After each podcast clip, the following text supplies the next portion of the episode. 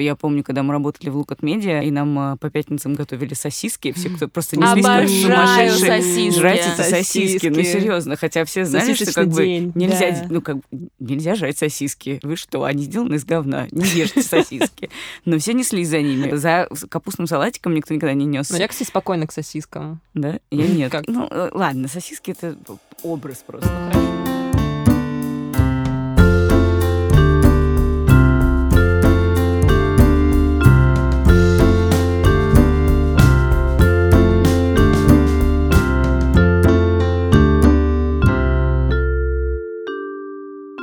Привет, это подкаст «Норм» и в студии Настя Курганская. И Даша Черкудинова, и у нас сегодня прекрасные гости. Руслан Зальдулин. Еще раз. Вислан Зайд- Зайдулин. Прости, пожалуйста, Веслан. Основатель Дак Минус. Руслан Зайдулин, основатель сервиса Док Плюс, и Маша Командная, спортивный журналист и телеведущая. Приветики. Привет. Да, сегодня мы будем говорить про образ жизни, который мы ведем, про наше питание, стресс, сон, биохакинг и все остальные сопутствующие теги. Да, но у меня... Я просто хочу поговорить с Машей и с Русланом о том, как они в своем ритме жизни сохраняют такую прекрасную форму, потому что мне в моем не получается. Я сейчас сделала очень страшные глаза. Очень странные, вернее, глаза. Очень. Я Ну, втянул сделала, живот да. еще сильнее. Началось кокетство. Давайте этот выпуск пройдет без кокетства. Давайте, рассказывайте, что вы хотите знать, а мы попытаемся ответить на ваши вопросы.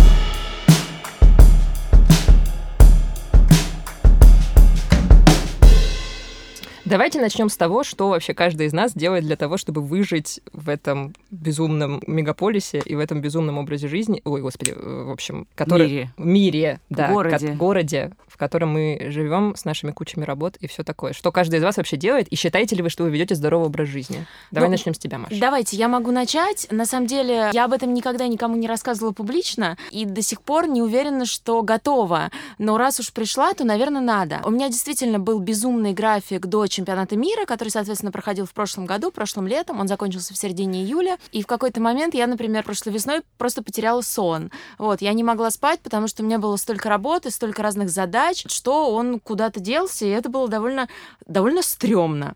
Вот, потом я еще один раз упала в прямом эфире в обморок. Господи. А, от переутомления, да, это была сложная неделя, я три дня была в командировке, потом приехала, мне позвонила моя коллега, она сказала, что, кажется, заболела, э, у нее был утренний эфир, я сказала, что я сейчас в аэропорту, я только приехала, но, конечно, я тебя заменю, я поехала сразу в Останкино вести утренний выпуск, после этого нужно было ее снова заменить утренний выпуск, соответственно, я не спала вот так вот дней пять, вот, у меня м, был диагностировано переутомление, меня так подхватил В смысле, подожди, А- ты не спала вообще? ну, я спала совсем чуть-чуть, но вот эти два дня последних как-то совсем мне не удавалось, потому что когда у тебя утренний эфир и у тебя а, прямой эфир начинается в 7 утра, то, соответственно, там 4 утра ты уже должен быть на работе. И а, я помню это чувство, когда... А я стою в прямом эфире, я а, Матч ТВ, соответственно, программа «Все на матч», я знаю подводку, хорошо знаю подводку, и вдруг я стою, смотрю в камеру, и я смотрю, что горизонт начинает заваливаться. Я поворачиваюсь, у меня все темнеет, я на каких-то невероятно морально волевых все договариваю. После этого, как все-таки телевизионный человек, когда вот камера уже от меня переходит, тут я уже падаю, меня э, там подхватывает мой соведущий, после этого девочки гримера меня просто тащат в э, гримерку для того, чтобы я полежала, они дают мне воды. Вот, в эфире я уже там 10 минут я лежу, там дают какую-то длинную рекламную паузу, я возвращаюсь, и проводить эфир я дальше не могу, потому что у меня тупо нет сил, и я опять пытаюсь упасть. Вот, в итоге я еду домой, вызываю врача, когда пытаюсь открыть ему дверь, я не могу открыть ему дверь, потому что я тоже начинаю, мне тяжело дойти до двери. Все, он приходит, он говорит, да с вами все нормально, вы просто очень устали. Ты вот это вот, да с вами все нормально, вы просто очень устали, я а, слышу последние несколько лет регулярно, вернее как, слышала. Наверное, все изменилось для меня после чемпионата мира, потому что чемпионат мира это был такой очень большой майлстоун, как я называю, и все время себя ругаю, потому что уже давно пора какое-то нормальное русское слово подобрать под это. А, но- Рубеж. Рубеж, например, да, огневой рубеж, да, как в биатлоне. И, соответственно, после него я наконец-то задумалась, что надо как-то осадить. Вот это слово, которое очень любит моя лучшая подруга Алина, осадить. Вот. И мне пришлось действительно это сделать, потому что если бы мне а, не пришлось это сделать, то, наверное, я бы даже до сюда уже, не знаю, не дошла, потому что сейчас опять делала какую-то свою пятнадцатую работу, а не там, что вы подумали. И этот год, на самом деле, у меня в плане заботы о себе и в плане моего ритма жизни, он очень сильно отличается. То есть такого не было никогда. Обычно это три работы минимум, это ты всегда на звонках, это ты всегда с ноутбуком под мышкой. А сейчас я кайфую, но при этом сегодня я встала в 5 утра для того, чтобы отправиться на пробежку с Владимиром Волошиным. Я не знаю, слышали вы про него или нет. Нет, это не очень знаю. крутой бизнес-коуч, бизнес-консультант. Он а, имеет отношение к стартап-академии Сколково. Он а, создатель а, очень крутого бренда Iron Star. Соответственно, это такой наш ответ Iron Man. Но самое главное, что он очень крутой человек. А у него находятся ответы на все, и он очень часто может дать какой-то человеку правильный совет и как-то вот развернуть твой угол зрения так, как ты даже и не подозревал. Вот, и мы с ним нормально так в 6 утра а, забабахали семерочку. При этом мне было так страшно, смогу я или не смогу, потому что в этом а, году мне как раз пришлось бросить вот такие вот активные тренировки, потому что, опять же, у меня организм не выдерживал. Я уходила на спорт, вот как я привыкла, приходила, а у меня болел живот. М. Вот, я ничего не могла с этим поделать, и врачи говорили мне просто, что, ну, это, это все очень просто. Ты здорова, но твой организм тебе говорит, что, что он не тянет. Поэтому 7 километров, условно говоря, а не 10, на лыжах 12, а не 18, и вместо нормального, жесткого, функционального тренинга, блин, как я люблю, йога и аэростретчинг. Но, тем не менее, я, например, не считаю, что веду какой-то супер правильный образ жизни. Наоборот, я считаю, что я веду какой-то супер неправильный образ жизни, а правильного образа жизни просто не существует. Существует образ жизни, который подходит тебе, и каждый просто должен как бы осознанно его нащупать и просто понять, что делает его счастливым, и делать как можно больше вещей, которые делают тебя счастливым, иначе зачем мы все живем? У меня на этом все. Потрясающе. Ты супер мотивационный спикер. Да, Руслан, э, а что ты можешь Слушай, сказать? подожди, подожди, а А, во сколько ты ложишься, Маш? Когда как? Например, вчера я легла в 12, но на самом деле я жуткая сова, я обожаю ложиться в 3-4 и просыпаться в 11, но не позже. Но на самом деле, когда ты ложишься, я заметила, что если ты ложишься раньше 12, ты действительно можешь встать рано, и тебе это будет в Мгм. кайф. То есть Да, я вот есть такое. сегодня, несмотря на то, что спала там 5-6 часов, чувствую себя гораздо лучше, чем а, если я поспала, например, 9 часов, но легла в 4 часа ночи. Мгм. Вот, и вообще я люблю, а, я люблю спать по 8-9 часов, если честно. Да, я тоже. Я поняла, что я вообще не могу функционировать как э, нормальный человек, если я сплю меньше... Сейчас я прозвучу, наверное, как-то не очень, если я сплю меньше 8 часов. Вот даже если 5 часов я сплю, все уже все плохо. Ну вот Владимир А, Волошин, восемь. кстати, про которого я такой спич толкнула, а, я, конечно, спросила, зачем он каждый день встает в 5 утра. Он а, действительно организует эти бизнес-раннинги, то есть он каждый день в 6 утра бегает с кем-то, условно говоря, по делам, и таким образом одна из встреч, которую он запланировал на день, а, на день, происходит у него там в Мещерском парке или в Серебряном Бару. Он эту тему, бизнес-раннинг, услышал он о ней впервые в э, Штатах. Я почему-то думаю, что это Лос-Анджелес, но, в принципе, это вполне может быть и Нью-Йорком. Просто в Лос-Анджелесе они действительно все двинутые. И он ложится в 10 вечера. И если ты ложишься в 10 вечера, ты правда можешь вставать в 5. Не, ну я тут прям же вопрос, уверена в э, этом. как бы это лег, а в 10 вечера, а заснул ты все равно в 4. У меня так наверно, происходит обычно. Я даже уже маску для сна себе купила. А что, ты тусуешься в Ну, Фейсбуке? равно. Что ты делаешь до четырех? Не знаю. ну, Вопрос слушай, просто, а человек, у которого нет проблем со сном? Я, правда, не знаю. Ну, у меня там бегают коты, я просыпаюсь от того, что они шебуршат, там начинаю их гонять, потом я начинаю ворочаться, потом я начинаю сидеть в Фейсбуке, потом я, ну, в общем, так происходит. А во сколько ты Понятно. встаешь? Во сколько надо?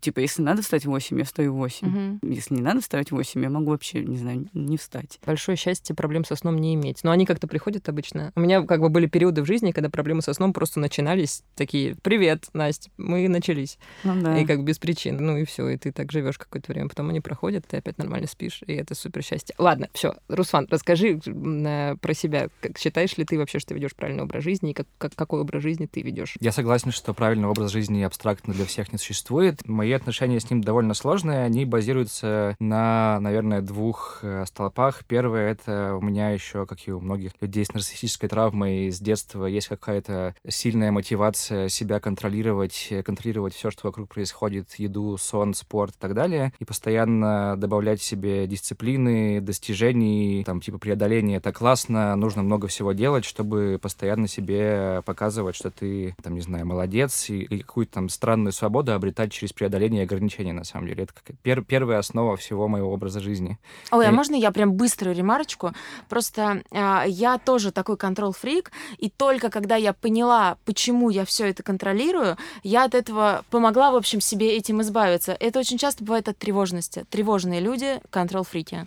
Э, э, Я это много в последнее время обсуждаю с психотерапевтом, к которому, к сожалению, не так давно пошел. Нужно было раньше, я пошел позже. Главная наша тема — это как раз тревожность, э, вызванная тем, что я все вокруг себя оцениваю через перформанс. Грубо говоря, не знаю, мне там бывает стыдно за то, что я вечером отдыхаю, в принципе, просто. То есть, типа, я пришел домой после работы, я не знаю, в 9 вечера, хотя я поработал уже 12 часов, и по-хорошему мой э, заслуженный просмотр, не знаю, аниме, это то, что там должен, должно меня расслаблять и успокаивать, но в итоге как бы я его смотрю, и у меня фоново есть как бы по- постоянная мысль о том, что типа, а я мог бы сейчас изучить еще китайский язык, а я мог бы еще позаниматься час спортом и так далее, и Ну, так тебе далее. кажется, что ты теряешь время, да? Ну да, там все время должно быть э, использовано с какой-то типа пользой. Это не очень здоровая тема, очевидно, но как бы она у меня до сих пор очень сильная и Прикольно. не исчезла. А сколько ты занимаешься с психотерапевтом? Э, два месяца. А вы когнитивно-поведенческую терапию используете? Э, не специалист. А ты спроси, просто интересно, потому что мне кажется, что именно DBT тебе может очень сильно помочь, и я тебя уверяю, что а, если у тебя хороший специалист, а нет а, причин думать, что он у тебя плохой, еще полгода где-то, может быть, год, и это пройдет. Ну, потому что ты уже начал осознавать, что то, что ты себя ругаешь, и то, что ты не даешь себе расслабляться, это плохо. Извините, просто я как бы так много лет через это проходила, вот, и этот год действительно стал во многом для меня как-то определяющий в плане самосознания, и, ой, самопознания, вернее. На самом деле, чем лучше ты отдыхаешь, тем лучше ты работаешь. Вот все. Золотые слова. Это, собственно, первый столб. Второй столб — это то, что я еще параллельно всему этому... и, а, С одной стороны, я себя постоянно как бы мучаю этими требованиями дисциплины. И с другой стороны, у меня еще есть э, бизнес э, в России, стартап, который прямо сейчас, всю секунду, переживает смену бизнес-модели. Мы занимались медициной в России. В итоге мы будем заниматься IT в Европе и Америке. А Российский бизнес сейчас э, продаем. И это связано там со сменой команды. Неплохо. с, э, Это новость. Э, Не, это публичная информация. А, Мы уже, да? э, а, Сори. уже уже было, да, уже было. И все это как бы моя мое отношение к себе еще накладывается к тому, что там, не знаю, мы там расстались с частью команды, потому что там очевидно смена бизнес-модели это подразумевает. Все очень турбулентно. Короче, ты переживаешь нифиговый стресс. Да, короче, я перега- пе- пе- переживаю нифиговый стресс, э, который, ну, как бы он концептуально не может исчезнуть в моменте. Я ничего не могу сделать, Мгм. чтобы он именно исчез, как... э, он всегда есть. Единственное, что можно сделать, научиться переключаться от него в выходные или, там, не знаю, вечером и так далее. Но он там настолько большой, что это сделать тоже не получается. Я большую часть истории стартапа с ним работал двумя способами. Первый — это медитация, которую я делал там э, регулярно, там, от получаса до часа в день. Второй — это какой-то там спорт, тоже полубесконечный, там, не знаю, до там пяти раз в неделю. И как ты научился медитировать? Ну, в Ну, смысле, то есть, сам э, или я ты с- с кем-то занимался? Не уверен, что, не уверен, что я прям умею, то есть не- нету, нету там типа TOEFL, А это GMAT, невозможно да, да, уметь. Да, да, да. Ну, Ну, я это потому делаю... что как бы уметь можно какую-то практическую вещь, а это неосязаемая вещь. Каждый, ну ее каждый по дефолту умеет, и каждый по дефолту Ну, не в смысле, умеет. вот Не, те- ну я, кстати, не, не Я не совсем сог- я не согласна с согласен этим. с Те, такой- те, кто не 100%. умеют, и это вот, например, Да. я, это люди, которые засыпают, если делают это утром, либо просто ловят себя на том, что они там, не знаю, поют песню про, про что-то. Ну, на самом Или деле... продолжают решать какие-то свои задачки, или там просто начинают Ну, носиться ну, просто по квартире. медитация — это очень обобщенное понятие, которое включает в себя сейчас в инфопространстве примерно все, начиная от, там, типа, две минуты посмотреть, как у тебя на Apple Watch расширяется, сужается кружочек, до, там, каких-нибудь ретритов э, многомесячных в традиции с традиционными какими-то механиками, где есть критерии твоего прогресса. Ага. Медитация мне очень, как бы, она мне очень помогает. э, Это вообще супер тема.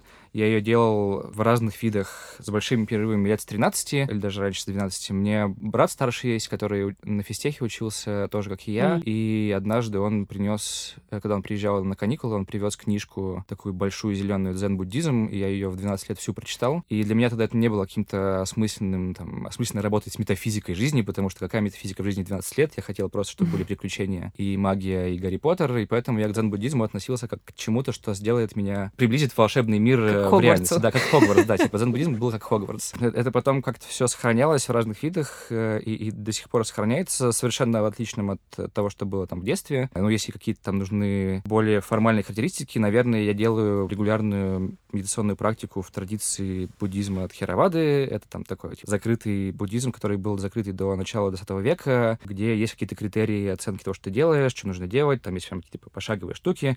Это опять отражение моего желания оценить перформанс всего и использовать какие-то метрики для своего прогресса. И, и это, на самом деле, одна из проблем моих главных с медитацией. Я ее тоже, к сожалению, в какой-то момент при- при- превратил в, В э, ачивки? в ачивки, э, Это не оценивая себя против- с кем-то даже, а сам с собой просто. Типа, я Против условно- всей идеи медитации. да, то есть я, я утром сажусь, и, и я могу, там, могу спокойно промедитировать, промедитировать час, я не усну, мне будет классно, у меня действительно очень сильно меняется состояние за час медитации. Раз, не знаю, в 50 сокращается внутренний диалог, я могу там себя довести до состояния, где у меня возникает, не знаю, одна мысль раз в несколько минут, и в целом она такое классное, приятное, но я его там заканчиваю, и все равно такой, типа, блин, сегодня это было хуже, чем вчера. Или, там, Подожди, типа, а ты долго вот практиковал медитацию, чтобы, ну, как бы дойти до такого уровня прогресса? Ну, с 12 самом лет, он же сказал. Нет, ну подожди, ну ты же, Ну, я пытался когда-то оценить, э, я думаю, что где-то между 500 часами и 1000 часов суммарно Ага, за все время. Ну, Окей, Вау. окей, круто, круто. Я, Я примерно просто- столько, прости, в прямом эфире была, я сейчас такое сравнение. Сравнение про себя провела.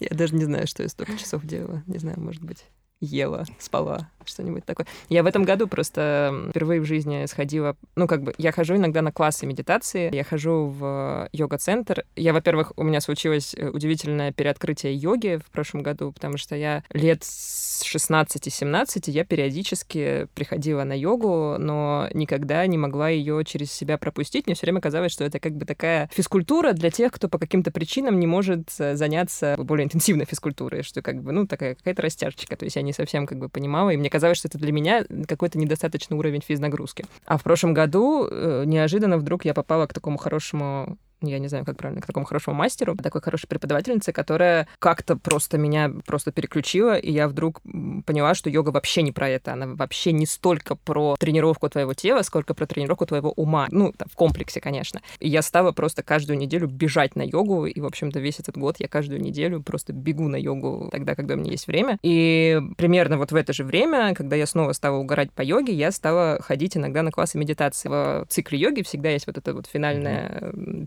пятиминутное там какое-то расслабление, там, нечто сродни медитации, да, там, когда тебя пытаются погрузить вот в эту шавасану. Но это как бы такая kinda медитация. А когда ты начинаешь вот пытаться медитировать именно какой-то длительный отрезок времени, для меня это просто реально был какой-то такой офигенный впервые новый вообще физический опыт. Оказывается, когда ты просто сидишь э, 45 минут на месте со скрещенными ногами, ты можешь пережить не менее сильный, а то и более сильный именно физический experience, чем когда ты 45 минут фигачишь там с гантелями, функциональный тренинг, там сайклинг, что-нибудь еще. И это довольно удивительно. Мне кажется, если ты не перешел определенную грань, то есть, типа, действительно, если ты прям вот никогда не медитировал и прям сейчас сядешь э, и будешь все делать ну да, там, типа, да. правильно, Да. тебе, скорее всего, будет скучно, Да. тупо, ты будешь каждые 10 секунд начинать думать про бывшую, не знаю, работу и так далее. Большая часть людей просто на этом этапе э, бросает все это. Но медитация, она не про это, на самом деле, потому что ты, ты будешь плавно, плавно, плавно все более спокойно, спокойно ко всему это относиться, оно будет снижаться, и дальше там начинается как бы переживания, которые, ну,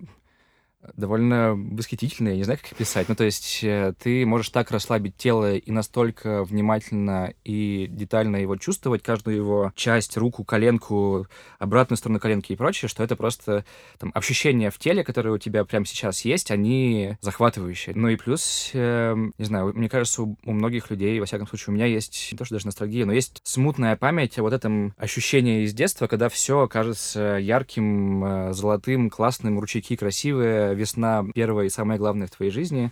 Вот Мгм. если медитацию не превращать в спорт, а делать ее правильно, а, опять же, ну там, не то, что делать правильно, то есть не, не превращайте медитацию в спорт и ачивки, а просто делайте ее, то э, если ее делать регулярно и не забрасывать, то после нее ты выходишь на улицу, и на улице вот та самая весна из детства. Я просто могу стоять и смотреть на узоры на, не знаю, асфальте. Они просто очень красивые. И что, часто ты так делаешь? Ну, эм, бывает. В смысле? Ну, как бы, скептика. Извините, но просто вы такие сейчас идиллические картины нарисовали, такие, типа, Я тут э, бегаю, в 5 утра встаю, и все Я не- не- замечательно. хотя хотя я не ела и редкость. не спала. А я, вот у меня тут не такой стресс, боже, моя работа, я переколбашиваю весь стартап на новый рынок, но могу разглядывать ручейки на... э, Не, у, Come on. у меня сейчас как раз э, в этом плане не лучше Давайте период. честно, Э, вы напиваетесь, когда у вас какие-то плохие Я не пью. истории? Ты не пьешь? Я, А кстати, что тоже ты перестала делаешь? напиваться. А, я хотела просто добавить, Каким что... саморазрушением вы занимаетесь? А, Вот.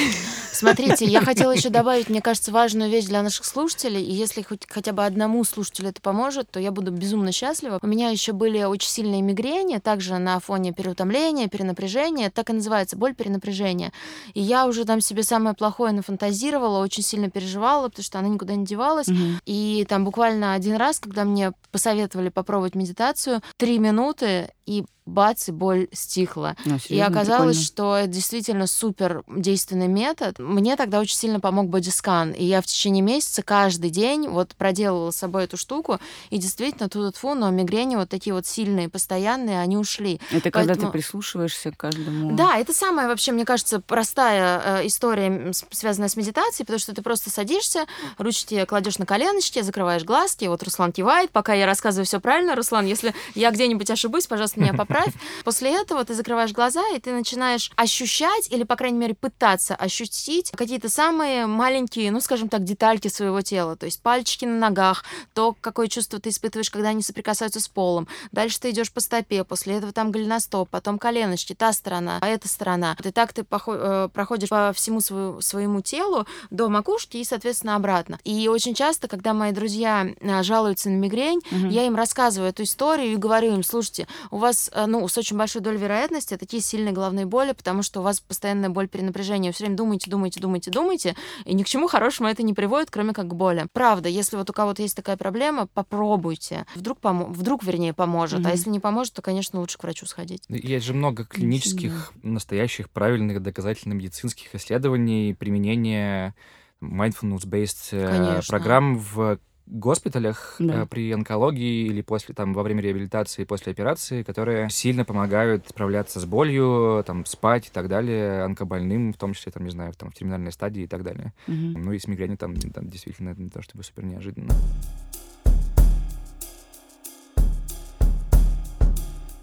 Мы записываем этот выпуск э, вместе с сервисом BookMate, который предлагает слушателям подкаста Норм месяц бесплатной премиум подписки. Загружайте приложение BookMate, вводите промокод Норм английскими буквами, капслоком и И читайте. наслаждайтесь книгами.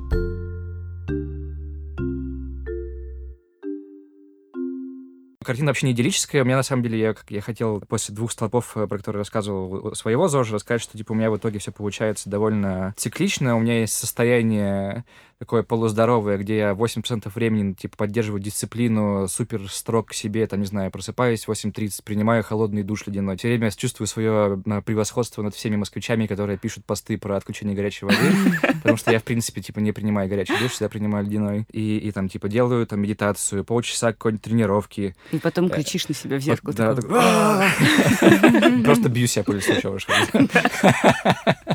Потом иду работаю, работаю там, не знаю, 10-12 часов. Э, Вечером что-то там еще вот в идеале. И вот если я еще вечером прочитаю там книжку или там, не знаю, пройду какой-нибудь очередной онлайн-урок по китайскому, то я все, то я просто, типа, у меня по 10 10 Это как в ачивка дня, знаешь, я вот такой, типа.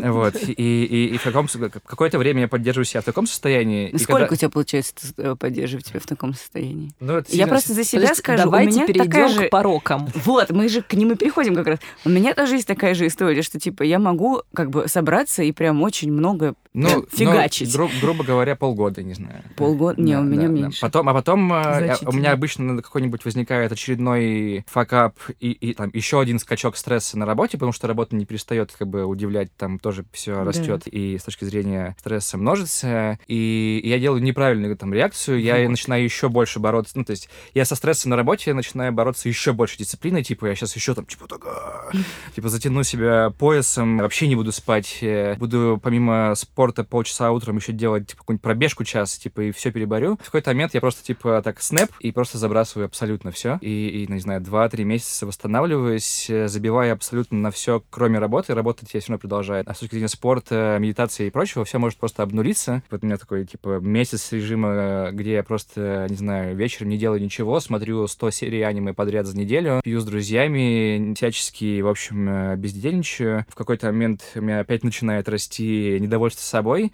но и параллельно я понимаю, что это там перестает уже мне делать хорошо, и нужно делать что-то другое, чтобы чувствовать себя лучше. Ну и там и алкоголь, и все остальное тоже довольно быстро надоедает. Ну, это и... просто период низкой энергии. Да, да, И да. Я типа, отпуск- отпускаю просто все, признаю, что я как бы слабый человек, а не, а не монстр и не робот, но вот это там длится, не знаю, 2-3 месяца, а потом я такой, типа, все, как бы э, восстановился, нужно восстанов- возвращать э, Это э, знаете что? Очень интересно. странно, что под, под э, словом восстановился ты подразумеваешь бухать, Да, я тоже смотреть зацепилась ани- за это. аниме. Ну, то есть, как бы, если это для тебя восстановление, но при этом ты считаешь, что это плохо. Но это неплохо, ведь это тебя восстанавливает. После какого-то количества таких горок я наконец-то додумался сходить к психотерапевту,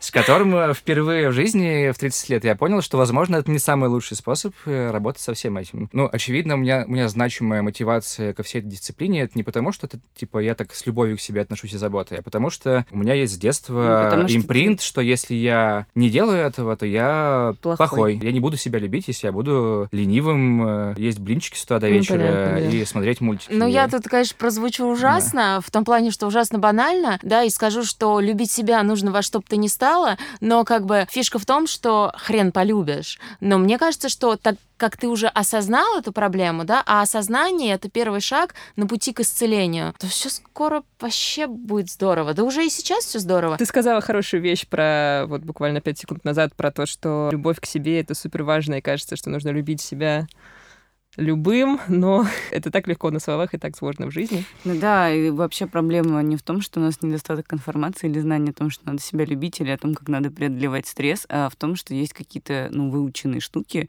Ну, там, когда у меня состояние очень сильного стресса, я, конечно, знаю, что вообще-то хорошо бы сейчас крепко поспать, сходить на пробежку, съездить на свежий воздух и заняться как бы чем-нибудь положительным. Но, к сожалению, мои реакции сильнее моего знания. Я начинаю есть гамбургер, Это тоже нормально, потому что ты живой и человек. выпивать пиво. Мне, вы знаете, вообще кажется, что вот эти вот культивирующиеся, в том числе и медиа, и это просто ужасно, понятие о том, каким должен быть человек, ну, как бы, если в моменте а, гамбургер делает тебя счастливым, то, безусловно, ты лучше съешь этот гамбургер и будь счастливым. Другое дело, что если этот гамбургер ты будешь есть каждый день, Да, конечно, то, уже как бы, да. то это уже как бы не очень здорово. Но во всем должна быть мера. Мне кажется, еще, там, не знаю, мы вот говорили про, про любовь к себе. Навык, который я сейчас сам в себе пытаюсь развить, даже, может, не навык, а какая-то позиция просто оценки действий своих и происходящего, которого у меня, на удивление, не было, это как раз оценивать то, что я делаю. Оно исходит из любви или из страха, там, не знаю, из... три- В общем, я хочу, Мгм. чтобы все мои Мгм. действия и моя позиция, и, мои, и моя коммуникация и так далее, она базировалась на каком-то там увеличении любви и, и из любви, а не из э, чего-то другого. И баланс, который я пока не могу найти, это очень хочется иногда гедонистически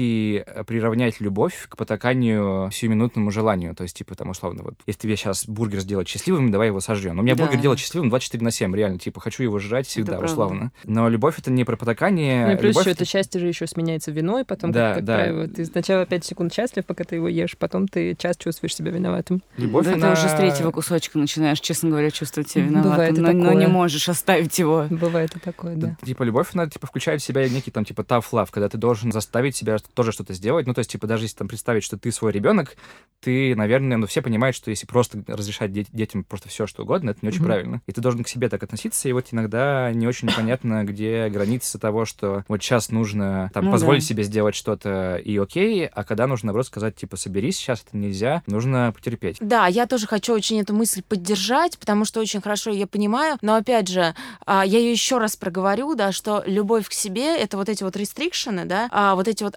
ограничения, они безусловно являются проявлением любви к себе.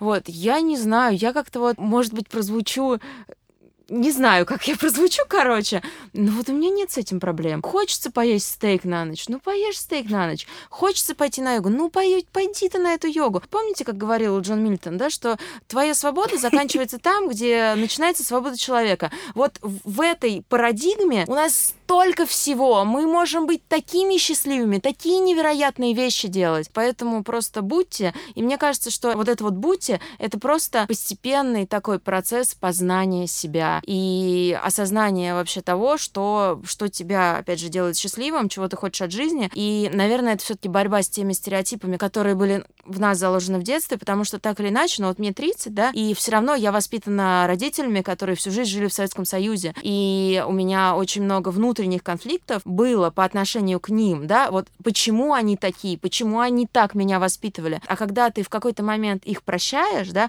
то есть я очень люблю своих родителей, но, конечно, в какой-то момент мне нужно было отпустить ситуацию, да, и простить некоторые моменты с их стороны. Становится очень легко.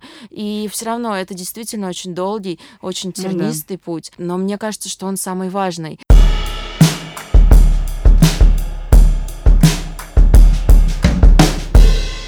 Слушай, я хочу вернуться обратно к всякому такому. Ты сказала интересно про всякому такому приземленному, более, да, не такому вдохновляющему. Ты сказала интересно про родителей и про советское воспитание. У меня была такая мысль, что, ну, мы многие в заложниках у каких-то, ну, действительно советских паттернов, там, начиная с каких-то наших пищевых привычек, от которых сложно отделаться. Ну, типа, я помню, когда мы работали в Лукат Медиа, и нам а, по пятницам готовили сосиски, все, кто просто неслись как сумасшедшие сосиски. Жрать эти сосиски. Ну, серьезно. Хотя все знали, что как бы нельзя, да. ну, как нельзя жрать сосиски. Вы что, они сделаны из говна. Не ешьте сосиски.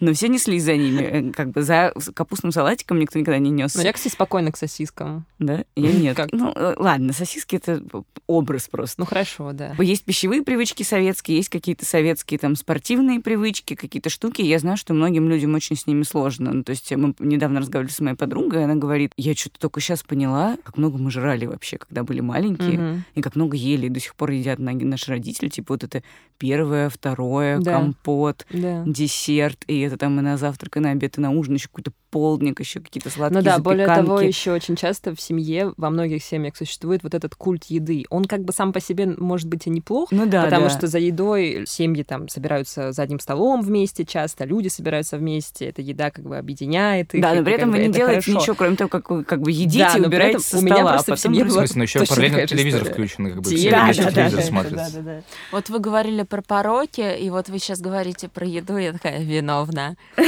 Да, да, да, это все, это все правда, правда. Но я опять же не считаю, что все-таки это порог, потому что я предпочитаю говорить, что я гурман, и все. Если ты любишь еду, не обязательно же это значит, что ты будешь есть без остановки, бесконтрольно, и ты будешь с там большим индексом массы тела. Мне кажется, что это не связанные вещи, если честно.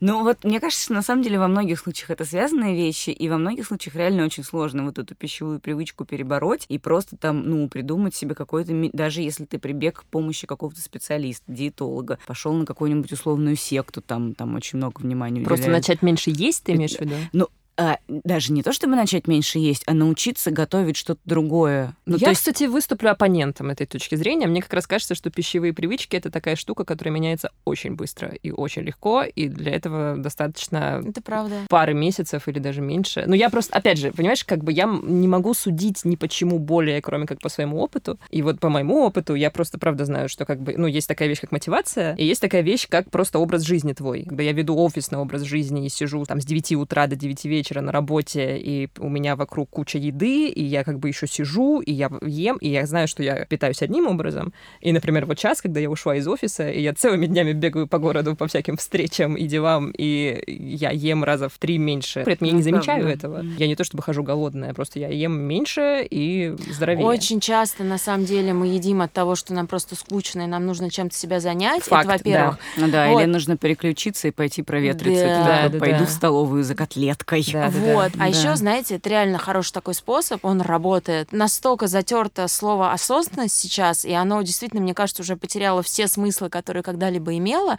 Мне очень нравится слово однонаправленность. И это офигенная вещь, я всем советую попробовать. Да, это когда ты действительно делаешь что-то одно. То есть ты ведешь машину, и ты ведешь машину, а не слушаешь радио или на светофорах э, читаешь свои там сообщения в Телеграме. Это еще такая крутая вещь, когда ты, например, приготовил себе что-то, сел поесть, и ты не включаешь ноутбук, и ты ничего не читаешь, и ты не смотришь аниме или какой-то сериальчик. И на самом деле ты таким образом наедаешься настолько быстрее, поэтому я тоже всем советую попробовать, если ешь, то ешь. Если ты моешь посуду, то мой посуду. Только чтобы немножечко дополнить эту, эту мысль, это не что-то, что вот вы сейчас решите это сделать и там направите внимание на еду вот прямо сейчас, и сразу будет там типа еда заиграет новыми красками, взорвется там фонтан новых вкусов. Нет, вы будете жать так, как, как, как их жали, отвлекаясь на все. Но опять же, если там попробовать поставить эксперимент, там ограничить его во времени, не знаю, сказать себе, что буду, не знаю, месяц следующий, пытаться во время еды думать только про нее, вы плавно начнете замечать, как действительно реально еда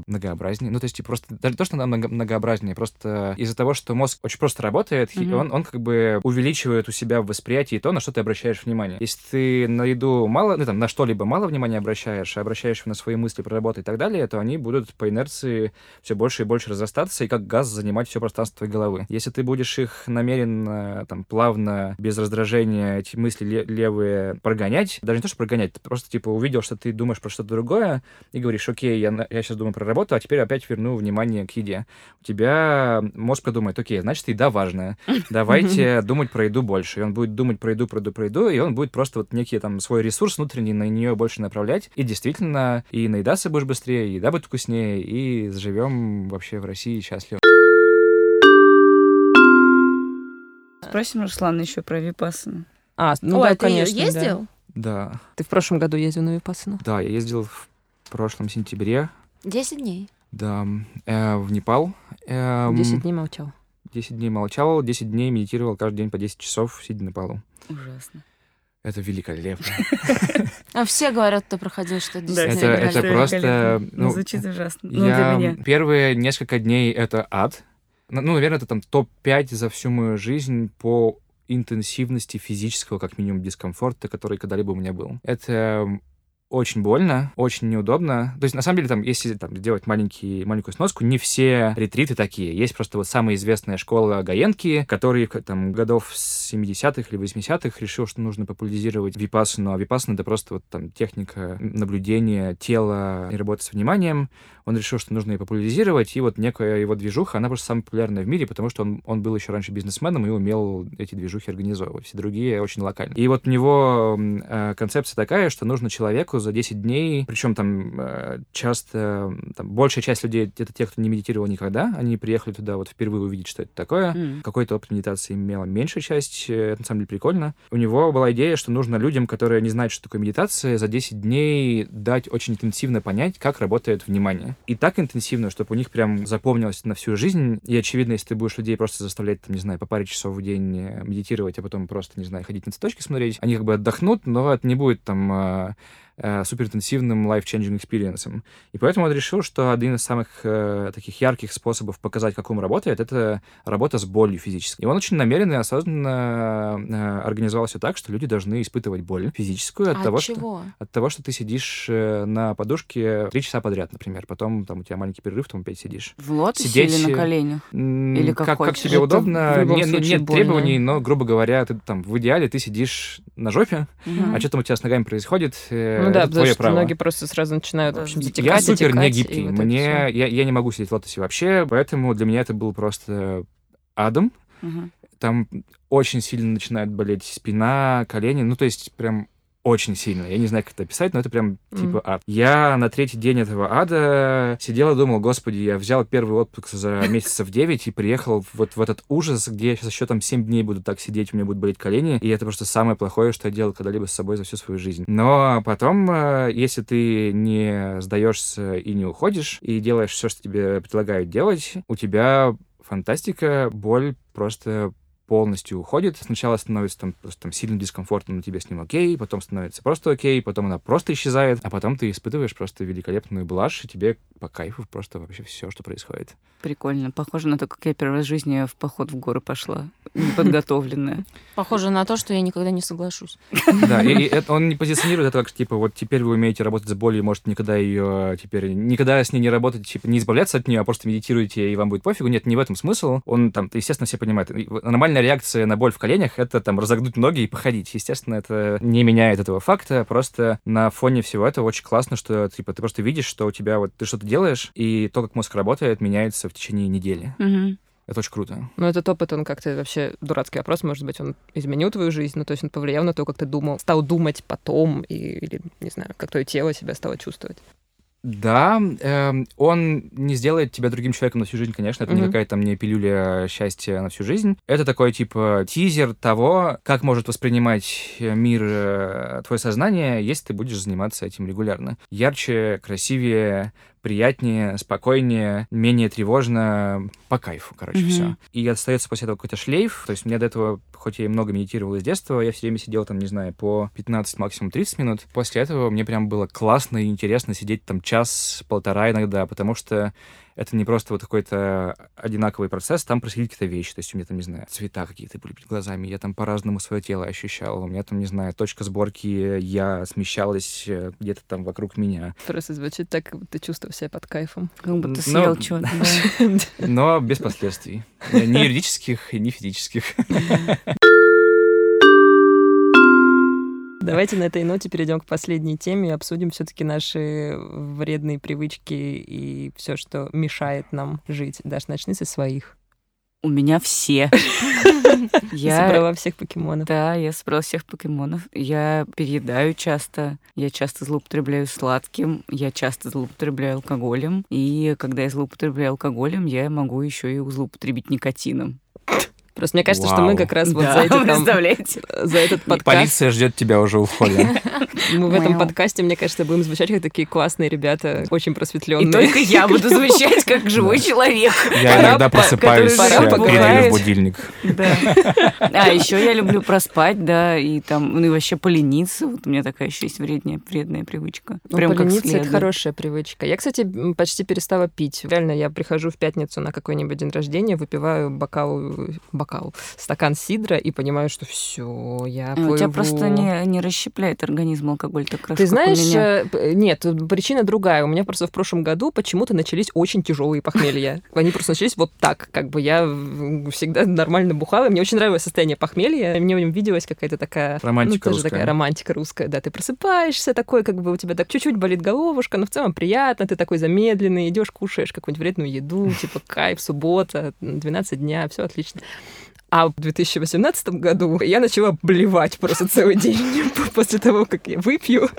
И я поняла, какой. что как бы... Ну, то есть со мной начала происходить эта история, когда ты просто теряешь целые сутки, теряешь день после того, как ты выпил, потому что тебе очень плохо. Ну, не каждый раз это, конечно, происходит, но если ты там напиваешься, да? Когда это все начало происходить, я поняла, что все, пожалуй, этот вид расслабления я немножко для себя прикрываю. Ну, так, в рамках разумного, конечно. Ну, достаточно рано мои отношения с алкоголем подзавершились. Да. Да, еще, наверное, я могла бы но Выступать.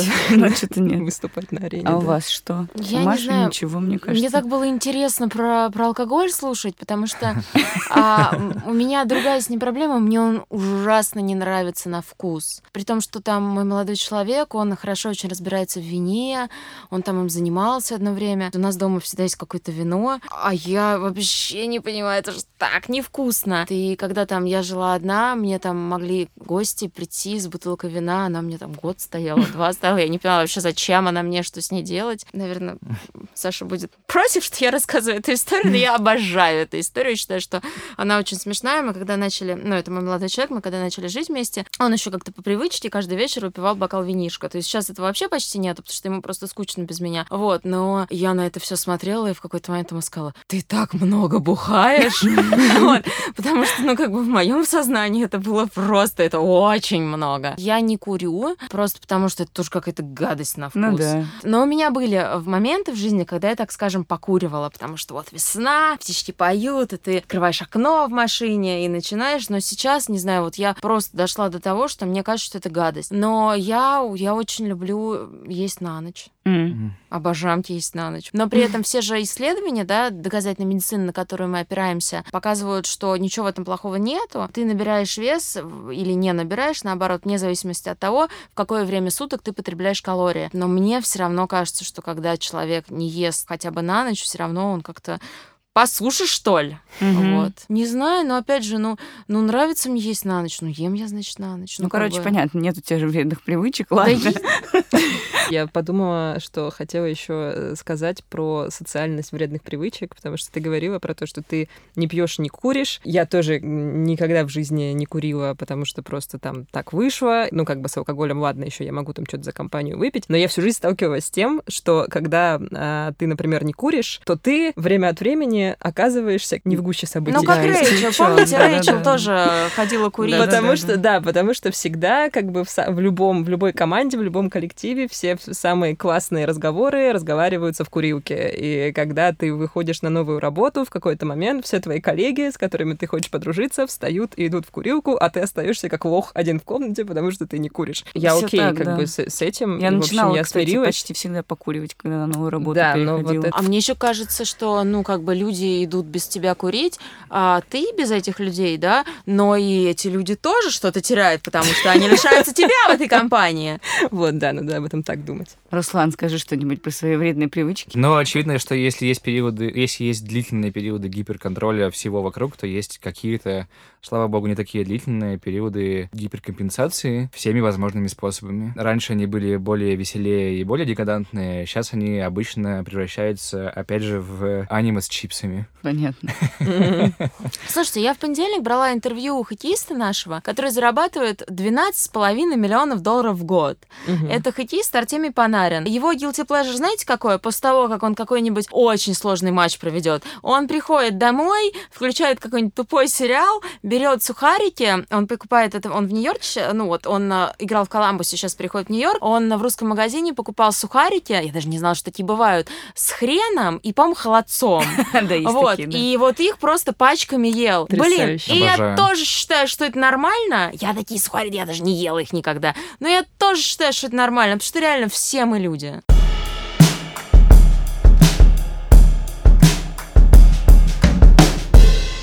А можно я еще, наверное, добавлю, потому что я думала, что мы сегодня поговорим немножко еще и вот про челленджер, потому что вы меня Мгм. спрашивали.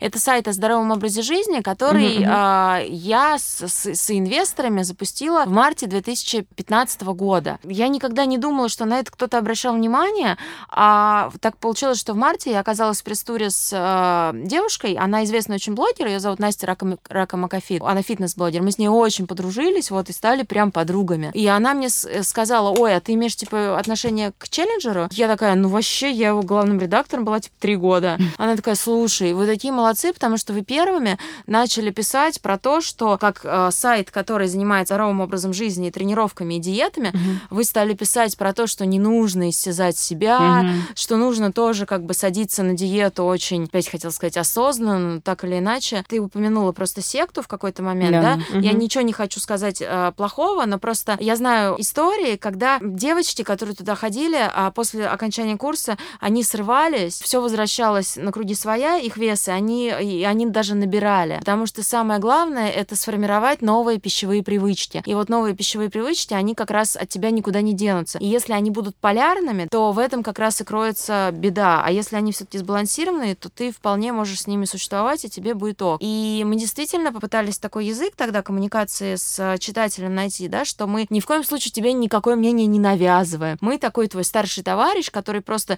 считает, что знает как лучше, да, и у него есть какая-то доказательная база, и поэтому он тебе в какой-то момент может дать совет. Мгм. И как-то так невероятно это взяло и зашло. Но опять же, это, наверное, все-таки история про то, что нужно себя беречь, нужно себя любить. И вот, вот это вот засилие, правда, особенно в женском глянце, от которого просто мне хочется рыдать. Вот эти вот все истории про то, что ты должна там пляжное тело, ты Да, должна да, быть худой или еще какой-то. Человек никому ничего не должен. И мне кажется, что когда ты финально это как-то понимаешь, то тебе действительно становится легче и лучше жить, твой уровень жизни повышается. Сегодня как раз мы с Настей Раком Кофи, которую я упоминала, мы с ней сегодня обедали. Ну, и я там рассказывала ей про девушку, которая болела анорексией, про то, что это очень страшная болезнь. У нас как раз на челленджере вышел материал на прошлой неделе. Она дочь очень известного хоккеиста. Мгм. Вот, и она стала лечиться только когда она уже была на грани смерти. Она говорит, что у нее уже мозг начал отключаться, вот при том, что органы у нее там уже многие не работали. И она говорит, ты знаешь, Маш, а я к 30 годам, а она, у нее там успешный бизнес, 24 человека на нее работают, она, я надеюсь, сейчас через месяц уже откроет свою студию, первую фитнес на Тверской, она очень успешная. И она говорит, жизнь такая простая штука, но мы почему-то ее всегда усложняем. Я так на нее посмотрела и такая, ты правда думаешь, что жизнь очень простая штука? И она такая, ну вообще-то да. И я такая ушла со встречи, что-то подумала подумала, блин, а ведь действительно жизнь такая простая штука, а мы почему-то все так усложняем. Даша и Настя, спасибо большое, что позвали. Норм — это лучший подкаст на русском языке. О, Слушателям тоже спасибо, любите себя. Э, Забота — это не всегда потакание, на всякий случай, поэтому заботьтесь о себе. Всем пока. спасибо. Руслан Диело Спасибо. говорит. Вот и спасибо вам огромное за то, что пригласили. Честно говоря, ну вот сегодня какие-то вещи я действительно никогда никому не рассказывала, не знаю, как они будут встречены, но вот увидела вас, таких классных девчонок, и мне захотелось с вами поделиться, потому что, может быть, там, если кого-то моя история как-то вдохновит или, наоборот, поможет принять себя, то это будет вообще супер норм. Это правда. Очень клево, тебе спасибо тебе большое. Вот, спасибо вам. Да. Ну что, это был подкаст «Норм». А у нас в гостях был Руслан Зайдулин, сооснователь сервиса Док Плюс, и Маша Командная, спортивный журналист, сооснователь сайта Челленджер и телеведущая. Друзья, хотели вам напомнить о том, что если мы вам нравимся, если вы нас слушаете хотя бы иногда, или если послушали сегодня первый раз и вам понравилось, то ставьте нам звездочки оценки в iTunes, скачивайте нас себе в те приложения, где вы слушаете подкасты, чтобы как можно больше людей о нас могло узнать. Еще мы завели страницу на Патреоне, и если вы хотите нас поддержать, то перейдите по ссылке, и там это можно сделать. Да, вы можете прислать нам денежки. По ссылке, я имею в виду в... По ссылке в в описании. к описании, а не где-то там. В общем-то, и на этом все. Мы уходим в отпуск, вернемся осенью, август, месяц отпусков и для вас, и для нас. Мы вас любим. Пока. Мы вас любим. Пока. Ваш Норм.